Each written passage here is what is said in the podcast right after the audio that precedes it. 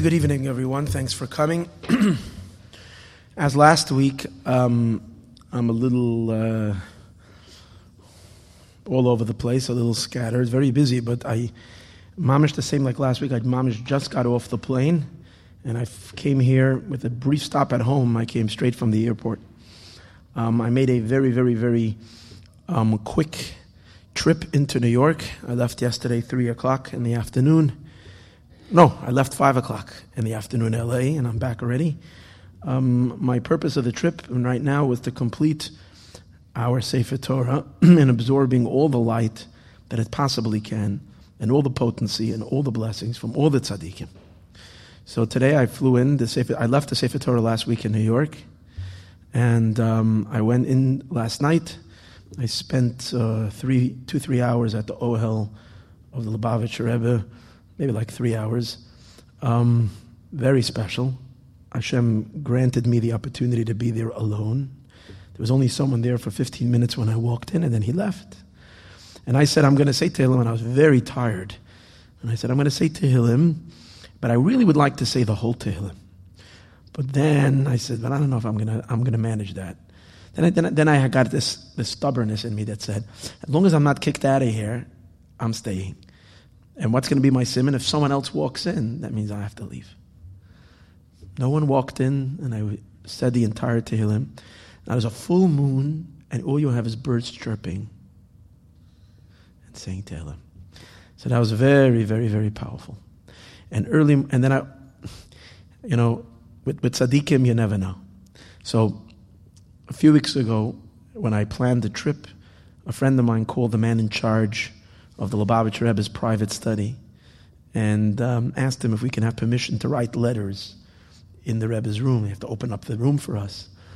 And uh, the guy said, Yes, I'll, I'll, I'll let you in. Just call me a week before, I'll let you in. Okay. This Friday, I give him a call. And I say, You know, we spoke that uh, I'm planning to come on Sunday. We're going to write letters because I thought of doing it Sunday night. We're going to write letters in there. Say, an elderly Russian Yid starts yelling at me. New things. You're starting new minhagim. Boo, boo, boo. You got, no way. I'm not opening it up. I said, you just told us that you're going to open it up. I don't know what I said, but uh, I'm not doing it. So I called my friend, Rabbi Astulin, who had arranged it in the first place. I said, you call him. I'm not going to argue with an elderly Russian Jew. Forget about it. There's no way I'm going to win this argument. There's, I'm not going anywhere with him. Forget it. So he called him and he says, uh, he called me back a half an hour and said, I don't know what's going on, but he changed his mind. He's not letting me and everything. So we decided we're just going to go to Chatchila Ariber. We're not going to wait. Uh, we're going to we're going to jump ahead and try it anyways. And we, he told me, you know, worst comes to worst, we're going to go in Monday morning.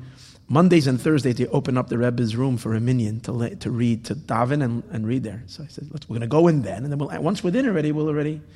Worst comes to worst, if they tell us we can't write, we'll write it downstairs in 770 in the big shul. So that was my plan. That's what we did. So I came. But last night, when I was by the Ohel, I davened that the Rebbe should open up the doors for us in his room. So listen, you gave me permission three, two, two, three weeks ago. You can't come in and close the doors now. In any case, uh, the Rebbe was very kind to us, and he let us in. And we wrote letters today in the morning. after davening. The letter Moshe, the words Moshe, the three letters Mem Shin He from the word Moshe, and one Yud from the word Avdacha, Moshe Avdi, Avdacha. That's what we wrote in the Rebbe's room. And that completed the journey of all the tzaddikim that the Sefer Torah went through.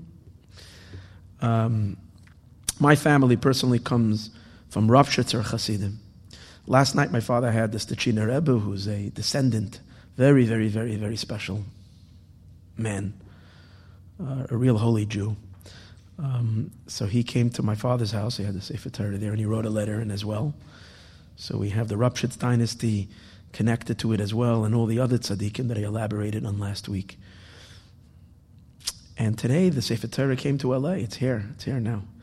Um, hopefully, with all of its blessings and all of its light. Tomorrow, its very special crown is coming from the Holy Land. And uh, B'ezras Hashem on Wednesday, we're all excited for this really, really, really blessing loaded Sefer Torah to make its way through the streets of Los Angeles to its home over here in Mayan. And hopefully, that's only the second to the last leg of the journey. After this, from Mayan Yisrael, with all the Yidden on the west coast, bringing us to Yerushalayim, to the Beis HaMikdash HaShlishi. May we merit to dance with the holy Baal Shem Tov, with Mashiach Tzidkenu, and the third Beis HaMikdash with this very special Torah. Um, so I'd like to des- dedicate tonight's class. No one, uh, I didn't even have a chance to look for a sponsor, so if anybody would like to be a sponsor of the class, retroactively you can do so. If you're listening to this year anytime this week, uh, you can claim the merit of this special class or the CD. I don't know if we'll produce a CD. It's, things are very, very hectic now as a preparation for the Achnasa Sefer Torah. We'll see how that will go. However, um, the class tonight is um, going to be dedicated not to the Parsha, uh, unless I, I, I do have a connection, but I don't know if I'll get to it. Instead, we're going to speak about the significance of a Sefer Torah, of writing a Sefer Torah. What does it mean? What does it stand for? Um, that's the the parsha. It's called the parsha in my life. This is the parsha that I'm in right now. My entire being is in this. So I'd like to share some phenomenal ideas about the significance of writing the Torah and uh, the blessing and the powerful spiritual power that it has. It's a synopsis of something that we learned on Thursday night as we studied over here a discourse called Lahavin Inyan Ksiva Sefer Torah. And tonight I'm going to do a summary on that discourse. Okay. So we know it's a mitzvah to write a Torah. It's a mitzvah to write a Torah, and um, every Jew is supposed to write a Torah. Uh, a king of the Jewish people, um, in our case, the upcoming, hopefully in any, any, any moment, Melech HaMashiach, King Mashiach, is also going to have his special mitzvah of writing an additional Torah. Besides the regular Torah that every Jew has to have one Sefer Torah written for him, Mashiach, I mean, a king has an obligation to have a second Torah in which he walks and he comes wherever he goes with it. So, what is the significance in general of writing a Sefer Torah, and particularly an extra chiyuv, an extra obligation for a Jewish king to have a Sefer Torah written for him? Um, the Tzemach Tzedek, third Chabad Rebbe, explains the significance of writing a Sefer Torah related to um, something else in the Torah that it says that Moshe Rabbeinu wrote. Now we know that the first Sefer Torah was written by Moshe Rabbeinu, and it was written right before his passing. Moshe passed away on Shabbos afternoon, mincha time on Zayin Adar, and erev Shabbos on Friday um, after midday, right before Shabbos comes, Moshe completed. That's what it says. Moshe Rabbeinu completed um, his sefer, the first Sefer Torah. So um, the Tzemach Tzedek says that the significance of writing a Sefer Torah, of every Sefer Torah that's written, will be understood from something that Moshe Rabbeinu wrote. In addition, in addition to Moshe Rabbeinu writing the Sefer Torah, it says that Moshe Rabbeinu wrote down the travels of the Jewish people. The Jewish people traveled in the desert for 42, 42 journeys, 42 encampments. It's discussed in the last parsha in the book of Numbers in Sefer Bamidbar. So over there, there is a parsha called the last parsha, Parshas Masay, parsha of journeys, discussing 42 journeys.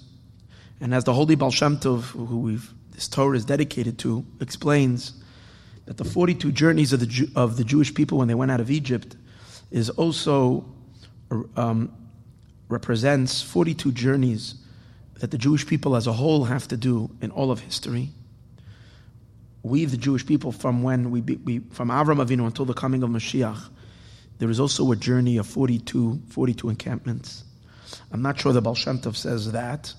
That is spoken in many Svarim. But what the Baal Shem Tov does say is that every single Jew, every single Jew has their own 42 journeys in which they journey through their life.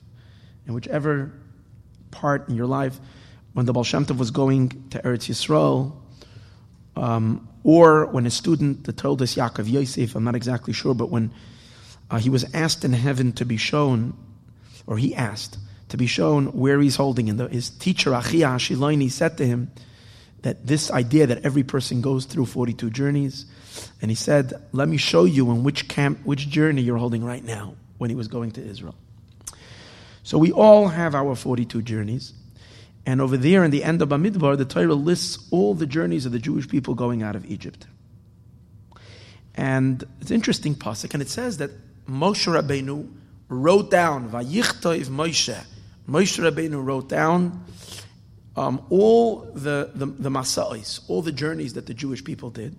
And the Pasuk says, Vayichtoiv Moshe, Moshe Rabbeinu wrote, as Moitzaeim, their, their Moitza means their origination point, the point from where they left, Limaseyem to their journeys.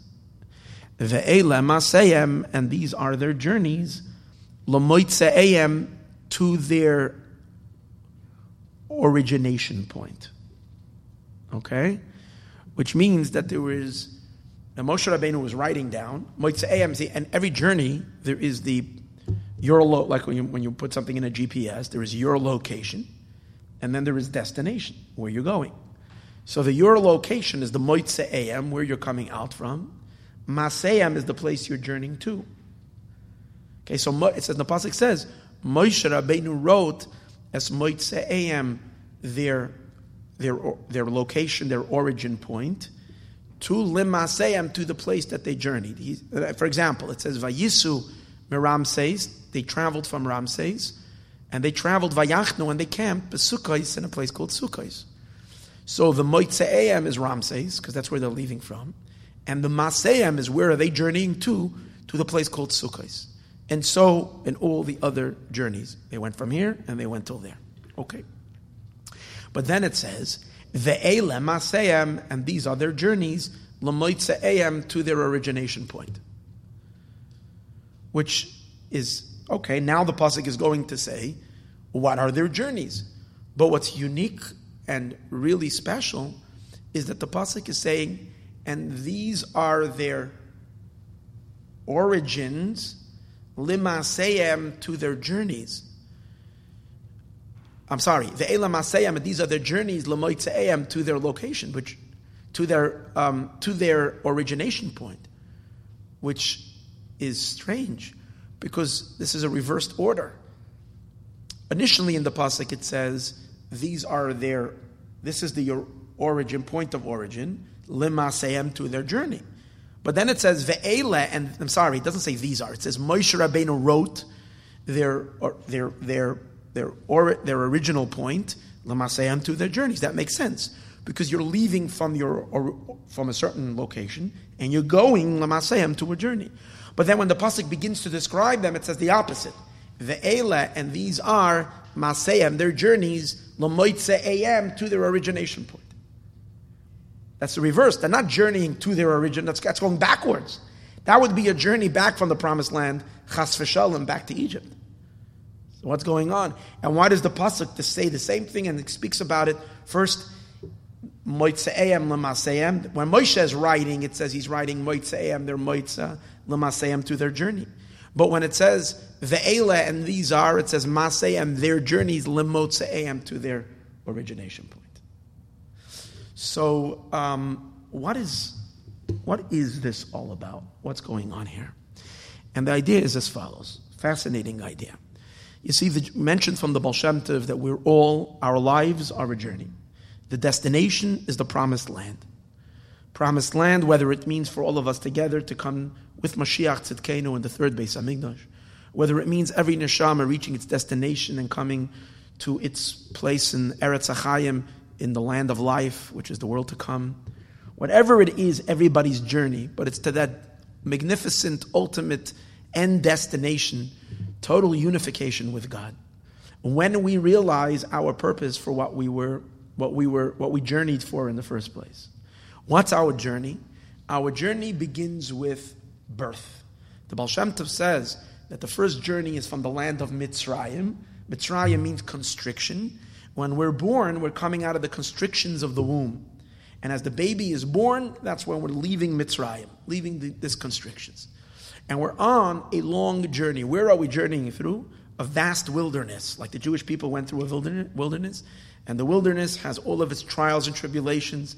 At times there were no water, at times there were snakes and scorpions, at times there were enemies, Amalek, and, and, and sins and setbacks and frustrations and who knows what and doubts and questions.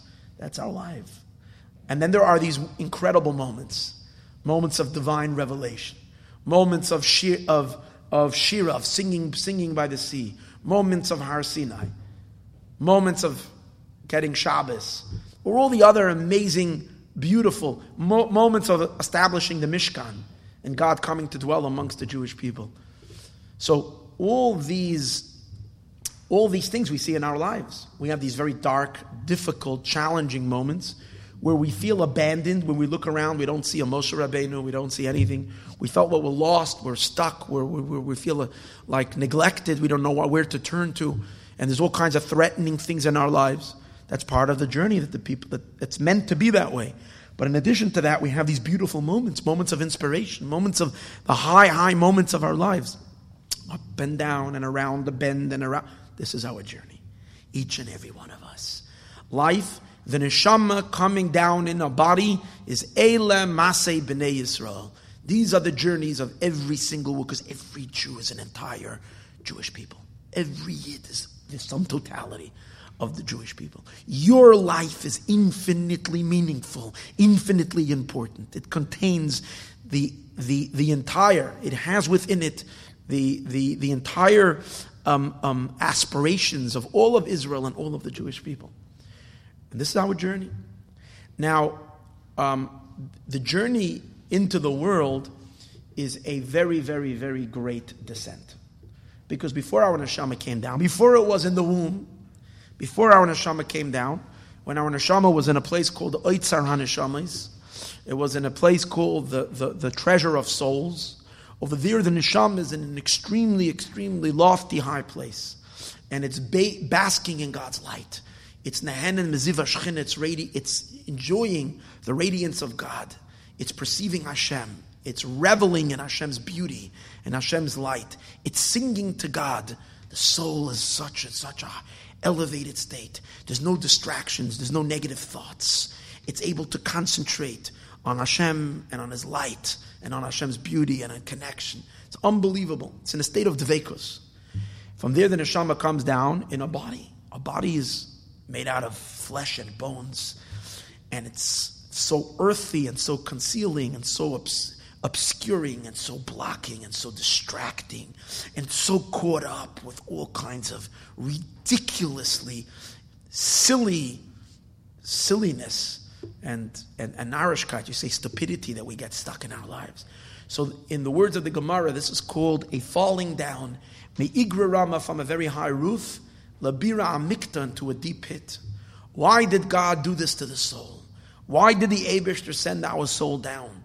Into such a dungeon for it to wallow in misery for its period of time that it's here in this world, even though we don't realize, because to us, we can be living a beautiful life, we can be having all the pleasures and delights, Baruch Hashem, if God is kind to us, and when God is, God is always kind to us. Sometimes The kindness is in a very open, revealed way, and where we don't have any problems in life, and it's smooth sailing, physically at least, materially, and we're living a good life, no complaints. You know? So it's good. And Alavai should be so for all the Jewish people.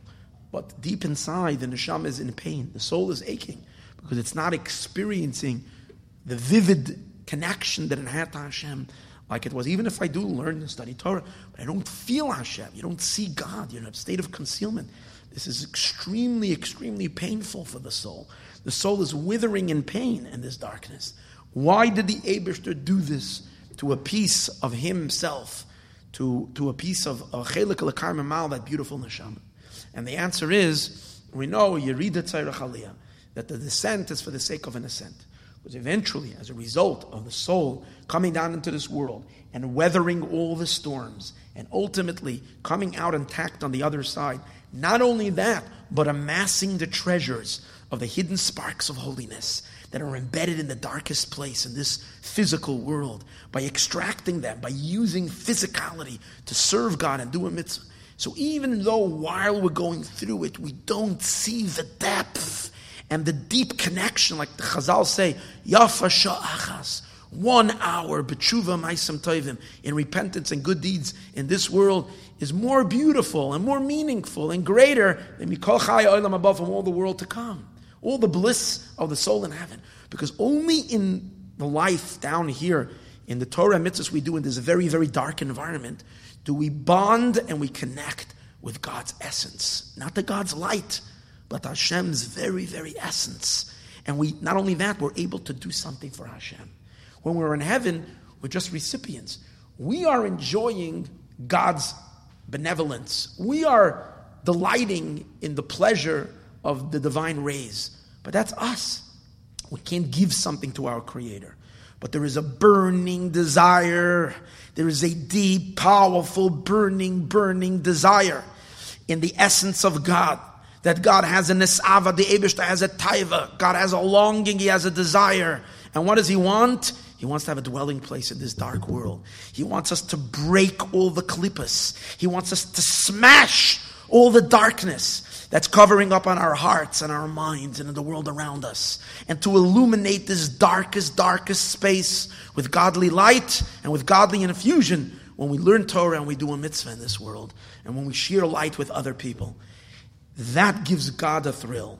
And when we accomplish that, the neshama is thereby elevated to a much higher place than the neshama was prior to the neshama's descent down to this world. So the, the idea is Yerida Tzairach The descent is for the sake of an ascent. The question, however, is a simple question. What is going to assure that the soul coming down into this world and going through all the difficulties and hardships which throw curveball after curveball, problem after problem, difficulty after difficulty, temptation after temptation, persuasion after persuasion, doubts, questions, emuna problems, who knows what, all that we go through, all we go through. How do we know the neshama is going to be successful in a journey? How do we know the neshama is not going to be crushed under the heaven, under this heavy, heavy I don't know, hundred ton uh, pile of, of, of bricks that are on the soul and that are constantly hitting the soul from all corners, from all sides. So the question is, how do we know the neshama is going to survive and not, and not, God forbid, lose itself and fall and be destroyed in all this klipa and all this difficulty? For that, we need to have a special empowerment.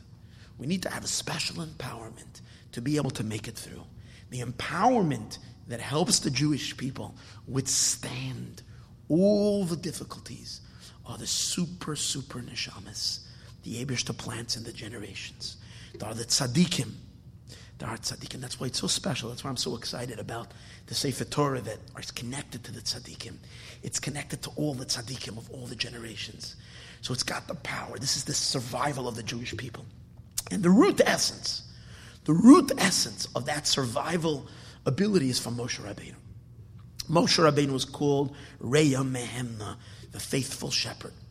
And as we spoke a few times in the class this, this year, in the earlier shiurim, that the faithful shepherd doesn't only mean that he takes care of every sheep, he watches over every single neshama. But in addition to that, it means that he nurtures the Jewish people with faith. He gives us the amuna, continuously infusing with us amuna and amuna. Because without amuna, we couldn't, we couldn't, we couldn't survive. Moshe gives us the amuna. Which Moshe? So of course it's Moshe Rabbeinu's neshama, but Moshe Rabbeinu was empowering the people in his generation. How about in the later generations? So the Zohar says, "Ispashtusa the Moshe b'chol dara." The Art Tzadikim that they have within their souls Moshe Rabbeinu's neshama. It says specifically that Reb Shimon Bar Yochai, we're celebrating Lag Beomer. Reb Shimon Bar Yochai was the neshama of Moshe Rabbeinu. He had that in him, and you see, Shimon Bar Yochai gave us the Zohar, which without the Zohar, without these esoteric, deeper secrets, we would not have survived as Jews today 1,000%. It's only because of that connection to that higher, higher, deeper light that Reb Shimon Bar Yochai revealed. Why? Because he's Moshe Rabbeinu. And learning the Zohar illuminates your soul. Or learning teachings based on the Zohar coming through Kabbalah and particularly in the last 250 years, the Baal Shem Tov and his students, Hasidus, this is empowering the Jewish people. And these are the Moshe Rabbeinu Neshamas that are here, that strengthen us and give us the power to endure, and not only that, but to, um, but to come out on top of everything and transform, not only not be broken by the darkness, but to transform the darkness into light. Now, what particularly does Moshe Rabbeinu do? And here's the most beautiful thing Moshe Rabbeinu is not giving you his power to survive. Because everybody knows that if someone wins a race, if you're going on a, on a, on a, um, if you're on a marathon and you win the race on someone else's battery, then you can't take credit for it. It's not yours. So as great as it is that, okay, we won, we survived, but it was Moshe Rabbeinu really that did it and not us. So what's what's the point of that? That's not. We could. It's like in the end, it's like you guys are a bunch of losers. You would have been. You would have. You would have fell down and been destroyed by mile marker number one. The fact that you made it through all these 42 journeys and intact, that, that wasn't you, that's Moshe Rabbeinu. So then what's the point? And the answer is Moshe Rabbeinu was not giving you his strength to make it through. What Moshe Rabbeinu is, do, is doing, he's opening you up to the deepest point of your own neshama. Moshe Rabbeinu is unearthing the potential of your neshama, of our souls. Moshe Rabbeinu digs in deep, deep, deep into the core of every Jewish soul, and he reveals the spark that is one with the God, as the Arizal says, that in every Jewish neshama there's Yechida Shebenefesh. Why is it called Yechida? Yechida means because it's Mekabel from Yachid. Yechida is the feminine of oneness because it's receiving from Yachid. So the Arizal says it like this there is a nitzutz nivra, there is a spark of a creation deep inside our soul that facilitates inside of it nitzutz boire, a spark of God Himself. And just like, and, and we all understand that God is undefeatable, God is unbreakable, and therefore, and therefore God is the ultimate endurance so when we reveal the point of the divine of Hashem within our neshamis, so then we could withstand everything and overcome every challenge and eventually come out the victorious one. Realizing and reaching, as we say in the end of the 42 journeys, Yarden Yerechai, which is the revelation of Mashiach, because Reach, smell, fragrance, is Mashiach Tzedkenu, who is going to be gifted with the scent of, with the scent of smell. So this is all the empowerment. So Moshe Rabbeinu is not giving us his koiches. Moshe Rabbeinu is opening up our koach. The power part of our neshama that is not in the exile. See, only the more external parts of our soul get darkened, become influenced, become um, gets get swept up with the with the time and space, with all the occurrences. But there is a place in us that doesn't change. It has one thing it's bonded up with God and it cannot change. Ani Hashem loishanisi. God doesn't change. Just like God doesn't change. The deepest point of our soul doesn't change. It is one with Hashem. It does not have wear and tear. It doesn't erode. It remains perfectly, perfectly, perfectly attached. Problem is that that part in our neshama is so deep, deep, deep, deep, deep. Completely, completely disconnected from our consciousness and from our reality. That's where Moshe Rabbeinu comes. Moshe Rabbeinu comes to open us up to the deepest part of our neshama, that it should illuminate to the part of the soul that's within the body, that's going through the dark ship. Meaning Moshe Rabbeinu is the one who opens up a channel of communication between our soul heaven, our soul that's in heaven, the part of a neshama that's still up there, one with God, and the part of the neshama that's in our body. Moshe Rabbeinu gives you the Wi-Fi code to connect your soul wherever you have. You have a Wi-Fi signal. You're connected. And that's the meaning of Vayichtov Moshe that Tzemach Tzedek says. He brings it from Shneur Zalman of Liadi, of his grandfather, of a discourse in Parshas Maseh. Vayichtov Moshe, Moshe Rabbeinu is the tzaddik. Moshe Rabbeinu is Moshe Reya Mehemna. As we said earlier, he comes through in every generation. And the tzaddik Hador and the tzaddik of the generation. Whose his avodah is to open up the Jewish souls and to connect them. And what does Moshe Rabbeinu do? He vayichtov, Moshe bring, he writes. What's writing? What does writing do? Writing takes hidden things and puts it down in a way that's documented and revealed and lasting and open. Anybody can read it. Think about it. There are so many ideas, so many inspirations, so much uh, uh, incredible creativity that people came up with throughout all the generations, but they didn't write it down. It remained in their thoughts. It remained in their in their in their in their creative minds, but they didn't put pen to paper. And what happens? It's gone. It's not real in this world. It remains in heaven. It remains in the clouds. But when you wrote something down, it lasts through the generations. Why is it that when the printing press, the age of the Enlightenment, when the world moved forward in unbelievable speeds in terms of its development, that came as a result of the printing press? Because when you write something, you bring it down in words, you give it a certain concrete reality down here below. So Vayichtov Moshe, Moshe Rabbeinu writes, as moitza am, your moitza. Moitza means where your neshama comes from. Moitza pi Hashem, from the innermost of God's mouth, from the innermost of God's essence. Moshe Rabbeinu writes, as moitza am, the place where when the neshama originates, limasayam, to your journeys. That means in any place where you are, wherever it is that you are, Moshe Rabbeinu gets you connected, that Wi-Fi connection that you can communicate and get signals from your essence of your soul. So you did not get chas v'shalom blown away by the powerful winds and by the powerful storms. The soul does not drown in, the, in, the, in, in, in these very, very difficult challenges. Moshe always enables you to uncover your emuna, your faith, that it will be good. And, I, and I, no matter what I'm going through in my life, I'm still connected to the Abishter. And God loves me with an infinite love. And there's a purpose to this madness. Moshe Rabbeinu gives you the strength and the ability to feel that. Why? Because he's connecting you to the point of you that's connected. Moitze'ayam limaseyam. Maseyam is anywhere you are in the journey. And today's days, you know, they're making Wi-Fi just on the plane. So the moment you get Wi-Fi on the plane, go go, whatever it's called, put in there, then you can get your Wi-Fi. No matter where you are, whether you're in the clouds, whether you're in the deep dungeon, in a deep tunnel, there is an access code. Moshe will reach the Jewish people, Limmasehem, no matter where they are. Okay. Once we have the empowerment of Moshe Rabbeinu, what happens next? And these are the journeys. Where do we journey to as we make our way through our life?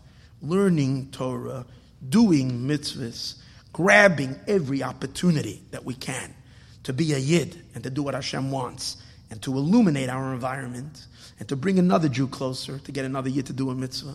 Or whatever it is that we're doing, where are we journeying to? We're journeying to back to our source. As the journey is, our neshama comes down from a very, very lofty place connected to God. The neshama comes down limaseyam to the journeys. But now the purpose of the journey, what did we say earlier? The purpose of the journey is that we should go back to a union with God, but this time much deeper and much higher than where the neshama was before it began its journey down. As we said earlier, that before the neshama was came down in this world, it was connected only to the radiance of God, but not to the Abishter himself. The Zohar says, as a result of the Torah and the mitzvahs that we do, in this physical world, bedafka, our neshama becomes unified. Our soul becomes unified with lishta'ava begufa de malka. Our soul becomes absorbed in the body of the king. Not the king's rays, but the king's essence. And that's the meaning. Once Moshe Rabbeinu wrote Moitze'em Limaseyem to your journeys, now the Ve'ele Maseyem, and these are your journeys Lamoitze'em to where you come from. Deeper and deeper and deeper and deeper into God Himself as we're as we make our way back in this in this journey. Like the story of salmon. Salmon are born and they go out into the ocean, but there comes a point where they have to go back to where the place where they were born. And they're swimming upriver. And everybody wonders, how does the salmon know exactly the place? The little brook, the little river that they came from. But they know somehow God put in an internal GPS into these salmon that they can make their way upstream. They fight. That's a muscle for the soul. As it's fighting its way back, and it, Moshe Rabbeinu's GPS signal takes the soul back to where it, to where, and really it's our own connection to our own neshama. That's the idea of Moshe Rabbeinu writing the journeys. So the Tzemach Tzedek says that's the idea of writing the Torah. By writing a Torah. So this is, of course, the idea of Moshe Rabbeinu writing the Torah. When Moshe Rabbeinu writes the Torah, what is the Torah made out of? Who is the Torah? Is he the letters of the Torah? The letters of the Torah are one with God. It says, Kol HaTorah Shmoisa Shalakadosh Baruch all of the Torah are the deepest name of God. It's interesting. We know that there are seven names of God that are, are unpronounceable, but those are Hashem's kind of nicknames. Those are the more names that He has. But His deepest, deepest inner personal name, that's the entire Torah. The entire Torah is Hashem's name. When you're reading a story, you're reading Hashem's. It's Hashem's essence. That's the Torah. But what else is the Torah? So we know from I think it's from the Megaleh Amukos, who says that the name Yisrael, Yisrael is Yesh Shishim Riboy Oisius the Torah. There are 600,000 letters to the Torah. The 600,000 letters of the Torah are the 600,000 root souls. Even though, if you count the letters of the Torah, you're only going to find 310, I think, something like that. 300, 300,000. I don't know exactly, but it's, it's, it's a little over 300,000 letters. So where are there the rest of the other, um, other six, other close to 300,000? It's explained in, um, in different answers I'll give into that. Where you make it up, but there are 600,000 letters. And when I was busy, now I was busy writing letters by Yoda Tzaddikim. So uh, the Sofer showed me that if you look inside, I think, a pay, look in a Sefer Torah, inside a pay, the white, the, the black is a pay, and the white is a perfect base. Exact base. So it's, when you, you, see, when we read, we're only reading the black letters, but we're not reading the white letters. There's so much there that we're not seeing in the Torah. So there are 600,000 letters. And who are the 600,000 letters of the Torah? That's us. So Yisrael the Torah is God. The Torah is the Jewish souls. The souls and Hashem and the Torah are all bound up in one, especially in our special Sefer Torah that we wrote now, in honoring the Baal Shem Tov, whose name is Yisrael, who's, who is the root essence soul of the Jewish people, who empowers the Jewish people to discover how they're rooted in the Torah. That was the Baal Shem Tov all about, to show how every simple Jew, that was the beauty of the Baal Shem Tov, he showed that even someone who's not a big Scott, he, he took care of every single person, even someone. Every single Jew is infinitely precious because every single Jew is a letter in the Torah, and if one letter is a little scratched, you have no Torah. One of the great students of the Baal Shem Tov, his name was Reb Wolf Kitzis. Wolf Kitzis, he actually is buried right next to the Baal Shem Tov. So he was once collecting money to save Jews from jail. Jews were in, in, in who were who were these people he tried to take out of jail? They were criminals. They were thieves. And he was walking around trying to raise the money. He needs to give put up bail to let these Jews out of jail.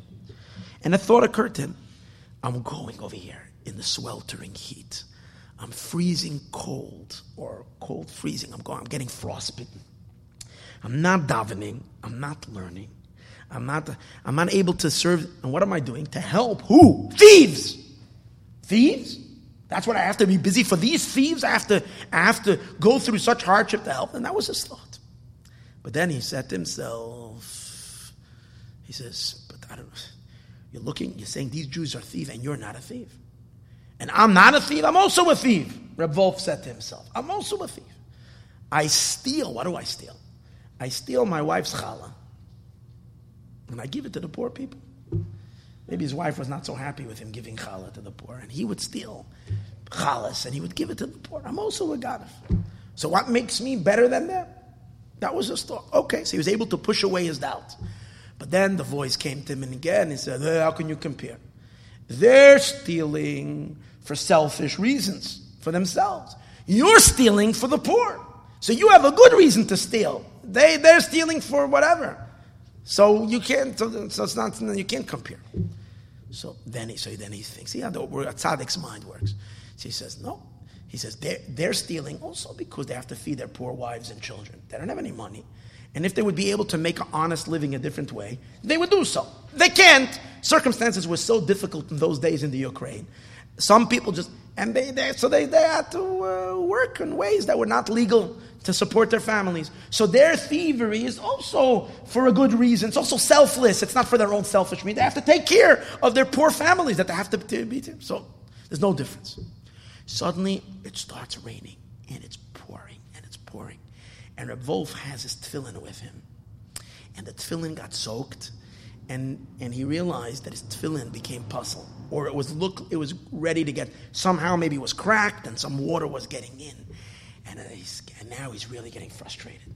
It's one thing that he's getting hot and cold, and, but now his tefillin is being ruined. His tefillin. For who? For thieves. So now already the voice came back and he said, Come on, this is, you're going to make your tefillin puzzle for Ganovim, for thieves.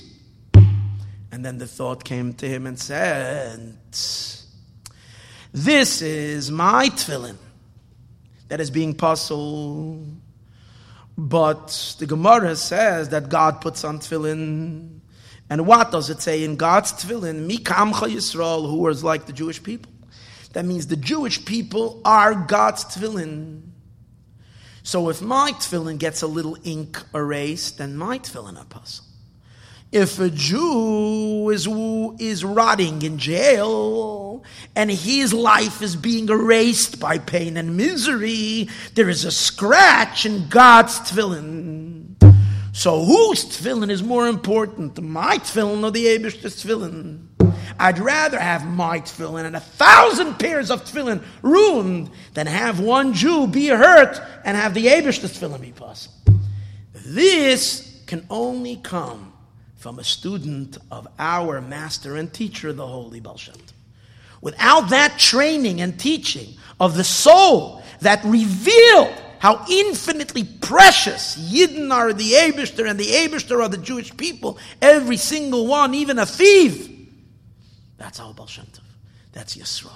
Yashishim riboy oisiyas l'Torah. So when we write a Torah, we're writing, we're writing, we're writing we're revealing, we're drawing down the essence of Jewish souls. And we're empowering every single Jew with the power of Ani Hashem Loi Shanisi. That the Jew should not wear and tear. That the Jew should not become broken. That the Jew should not become destroyed. That the Jew should be able to make it through every challenge and difficulty This is the empowerment that we get by writing a Sefer Torah. Vayichtov Moshe. Kabbalistically, he goes on to explain, just very bekitzer because we don't have time, that the, the this giloy, this inyan that Moshe, what do we know about Moshe Rabbeinu? Because essentially, who's the one who writes the first Sefer Torah? And he empowers every Sefer Torah to be written with that power of Moshe Rabbeinu. By Moshe Rabbeinu, it says, Moshe emes, v'Torah emes. Moshe's emes. Moshe's truth. And the real inyan of truth means something that doesn't change. Something that changes is a sign that even when it was, it wasn't really true. Of course, there's something called blatant lies. But that's not what, but something that's not a blatant lie doesn't mean it's true. A true thing means, how do you know if something is really true? You've acquired something truthfully. If it's something that you're able to hold on to and it doesn't, you don't, um, just do it for a week or two and then it goes back. If it's true, if you're truly impacted by something, it lasts. So the Gemara says that um, a river that dries up once in seven years is called a deceptive re- river. Nar Nahares Hamachazvim. It's a, de- it's, a, it's a deceiving river. Why? Because if it doesn't last for seven years, if once in seven years it dries up, it means it's not a true river. Because something that's truth is permanent. So Moshe Rabbeinu is permanent forever. And Moshe Rabbeinu, and that's why he's emes, truth. Moshe, now, Moshe Rabbeinu, by writing a Torah, is Megala Torah, is Torah's emes. Moshe Rabbeinu is reveals the emes of every single yid, of every single neshama, of its true bond with the, with the essence of God that doesn't change. There are, In the 13 attributes that there are the Yud Gimel Midas Arachamim. So the 13 attributes, um, the seventh attribute is the attribute of the emes. Moshe Rabbeinu revealed the 13 attributes. It says Hashem, Hashem, Kel Rachum, V'chanon. Kabbalists have an argument where exactly do you start counting the 13 attributes? Um, but um, according to one opinion, the count begins with Kale. You know, Hashem Hashem is not counted as two of the midas. That's an introduction to the midas. Kale is the first one. Rachum, v'chanun. Erech apayim is two, even though it sounds like one. Erech apayim. V'rav chesed is one. Six. V'emes. Emes is the tikkun hashvi'i. So the Zohar says the tikkun hashvi is emes. So the Zohar says that the tikkun hashvi is a very, very powerful tikkun. From the, from the 13 tikkunim, the Zohar calls them ornaments because these are the ornaments of God. So the, the, the, seventh ornament, which is the Tikkun Hashvi, is the Tikkun of the Emes. So for those a little familiar with the Kabbalistic concept, we know that the 13 attributes of mercy are connected to God's beard. His beard. The, Zohar all over, it discusses how the 13 attributes of mercy is the, the, the, the yukn, the, the tikkun, that's the beard and um, and the and the but the, the Zohar says that the tikkun emes is also on the face, but it's by the cheeks where there is no facial hair. The emes is by the cheekbones, where the, that's where the tikkun of emes comes out. The other tikkunim are around the part where the beard is and the hair of the beard, but not tikkun emes. So it's okay because this week is Lag Beomer, so it's okay if we get a little mystical and we talk a little bit Kabbalah over here in Chassidus. So the idea is as follows. What's the idea? What's the difference between that which is coming through the beard and the cheek where there is no beard? And the idea is as follows. Why would we associate the 13 attributes of mercy, which are so high and so powerful, why would we associate it with a beard? So we had discussed this in earlier shiurim in the past that here represents a very minute, minute, minute channel of life. Because here are alive. Here grow. As long as the hair is attached to the person, it grows. But the amount of energy and the life force that's flowing in the hair is tiny, tiny, tiny, minuscule, minuscule, minuscule. Little tiny bit. And therefore, Dafka, the Zohar uses allegoric, allegorically anthropomorphically the idea that the 13 attributes are a beard. Why?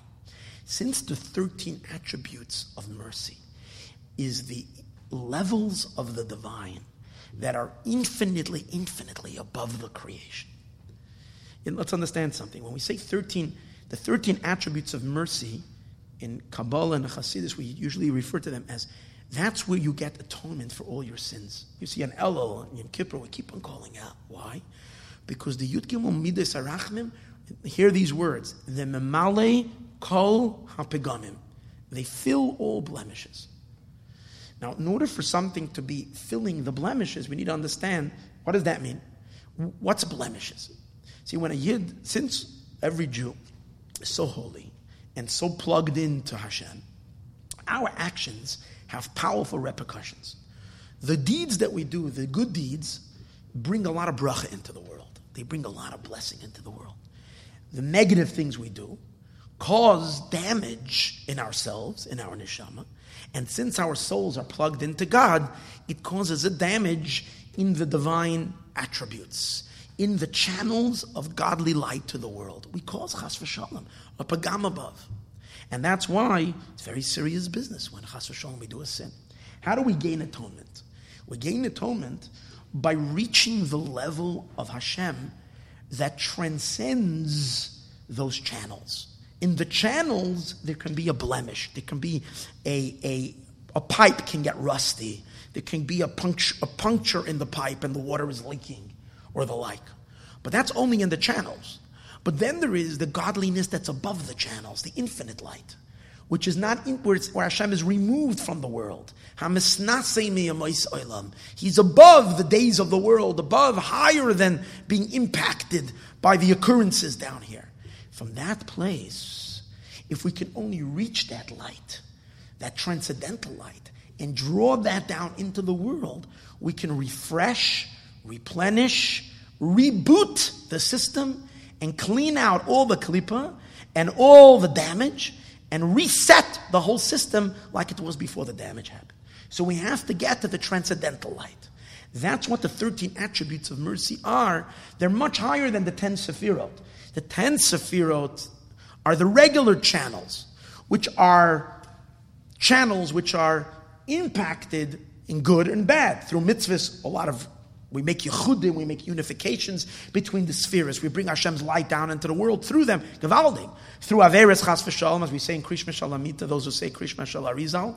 If I made a pagam in the Yud of God's name, if I made a pagam in the Hey, the Yud K Vav K, which are the ten sphirot, these, act, these elements can, can get damaged Chas v'shalom as a result of our negativity, of our sins. So where do we go in order to fix it? We have to go, like we say on Yom Kippur, Lifnei Hashem. We have to go higher than the Yud Kei. We have to go to the Ein Sof, higher than the Yud Kei. A place that cannot be contaminated, a place that cannot be destroyed. And that's why it's referred to with the, the Kutzai Shel Yud. On the top of the Yud, there's a little thorn pointing up. That's the infinite light. That's where we go to to draw down new light that is not impacted. The problem, however, is if this light is not contracted yet to the world, if it's infinite, if it's boundless, if we're going to bring it into the world, it's going to electrocute, it's going to cause the entire world to, the entire cosmos to explode. Why did this light remain higher than the creation? Because the creation can't handle it. Creations are finite. This is infinite. So what does the Abishter do? He makes very simple. He comes up with an amazing idea, and that's the beard. What's the beard? The beard are these, you can draw down this infinite transcendental light, but it's coming through tiny, tiny little channels, narrow. Now you understand something, these little hairs have within them infinite power, infinite light, much more than the entire name Yudke Vavke. Much more than all the ten Sephirot, because they're already after God contracted his light to the creation. This is the infinite light. But it's contracted in a way that the creation should be able to handle it. It must change, it must diminish, it must compress itself in a manner that it shouldn't destroy us when it's coming in. But on the other hand, it's the real, real, real power. That's by the way, by the way, we're going to be learning a few weeks from now, we're going to be learning that there's someone called a Nazir. A, Nazir is a Nazarite who, who, and one of the things he has to let his hair grow long. And his whole Kedusha is in his hair. And we know, for instance, Shimshon Agibor, Shimshon, Samson, the, right? He, his power was in his hair. Once they cut his hair, he lost all its power. Why? When a Nazir does, what makes a Nazir so holy? When a Nazir makes him, says he takes upon himself Naziris, he rises himself up above the ten Sephirot and he plugs his soul into this infinite place of the hair. He connects to the hair. That's why his Kedusha is in his hair. Gadol uh, Uh, Gadol Pera, he has to let his. His hair connecting to God's hair, the 13 attributes of mercy. And this high, high place. And that's why Shimshon Agibah was so powerful. He had a godly power. It was a power that's infinite. But it has to come through here. But since it's coming through here, it still has, it still, it, it has changed. The fact that it's squeezing itself through from an infinite place through here is already a change. That's the chiddush of, that's true about all the 12 attributes of the 13 attributes of mercy. But the, the seventh one, the Zohar says, tikkun ve'emes, the tikkun of emes, is the part of the beard that's not here. And that's the two cheekbones over here. In this place of the face, makim panui mesiris. That's why if you take a look at a person at a time when they're experiencing exhilarating joy, when they experience this great new illumination of idea. It says, the, Gemara says that once Rabbi Avuhu, who was one of the sages, he discovered a new Tosefta. And the Chachamim saw him and they saw his face was shining with light. And they, and they were wondering, why such simcha? And then they and and it's and it's and then they and they found out that it was Mitzaf, he found a new Tosefta, a new Bryce that he never knew before, and it gave him such brilliant. And you can see in the Gemara says, "Chachmas Adam Ta'ir Panav." The wisdom of a person illuminates the face. Which part of the face?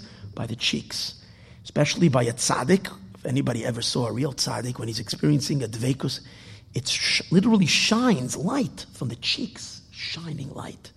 That's Moshe Rabbeinu. Tikkun the. The, that comes through in the letters of the Torah. The letters of the Torah are drawn from the tikkun of the emes. It's the pure essence of infinite, deepest, innermost of the Abishter himself, being translated down here, not through the hair of the beard, just pure as is emes. And that gives us the connection to the essence of God, from, the, from our essence to the essence of the Abishter. And that beauty we have in the Sefer Torah. May we merit that uh, our Torah that we wrote now, which we're going to finish, we haven't finished it yet, which is going to be finished on Wednesday, B'ezras Hashem, may it bring so much light and such deep connection between Yisrael, Avim Shabbat between the Jewish people and their Father in heaven, and may it be Yosehila Ratzein Tamid Avodas Yisrael Amecha. As the Holy Baal Shem Tov said in the year 1752, that the letters of the Torah stand in front of God all the time to evoke and to draw forth goodwill, Ratzain Tamid, Levatel to nullify negative decrees. And if Chas v'shalom there's been any, any, any leftover negativity in anywhere in the entire system, it should wipe away all negativity and it should just bring only bracha and mazel and healing and refuah and ashiris, wealth, parnasa barachava, and shidduchim, and children for those who need children, and only, only, only, only blessings, all the blessings possible. And we should merit the ultimate blessing, the coming of Mashiach Tzidkenu, b'mehera b'yameinu, may it be now, now, now.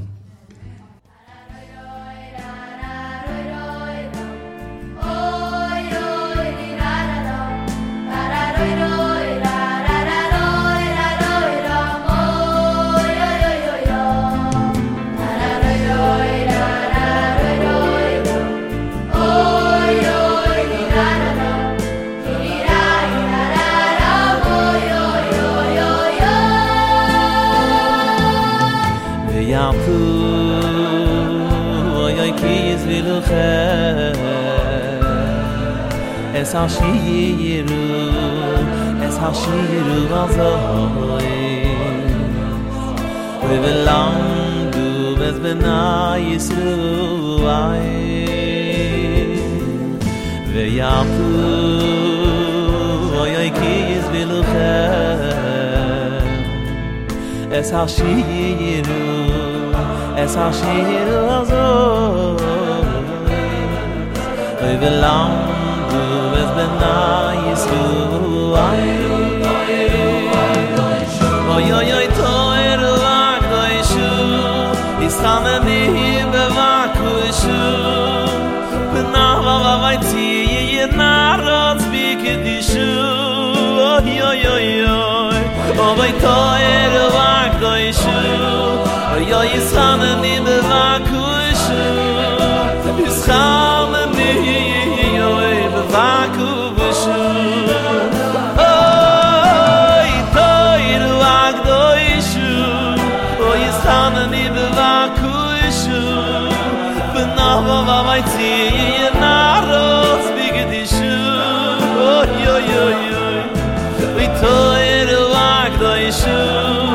zusammen liebe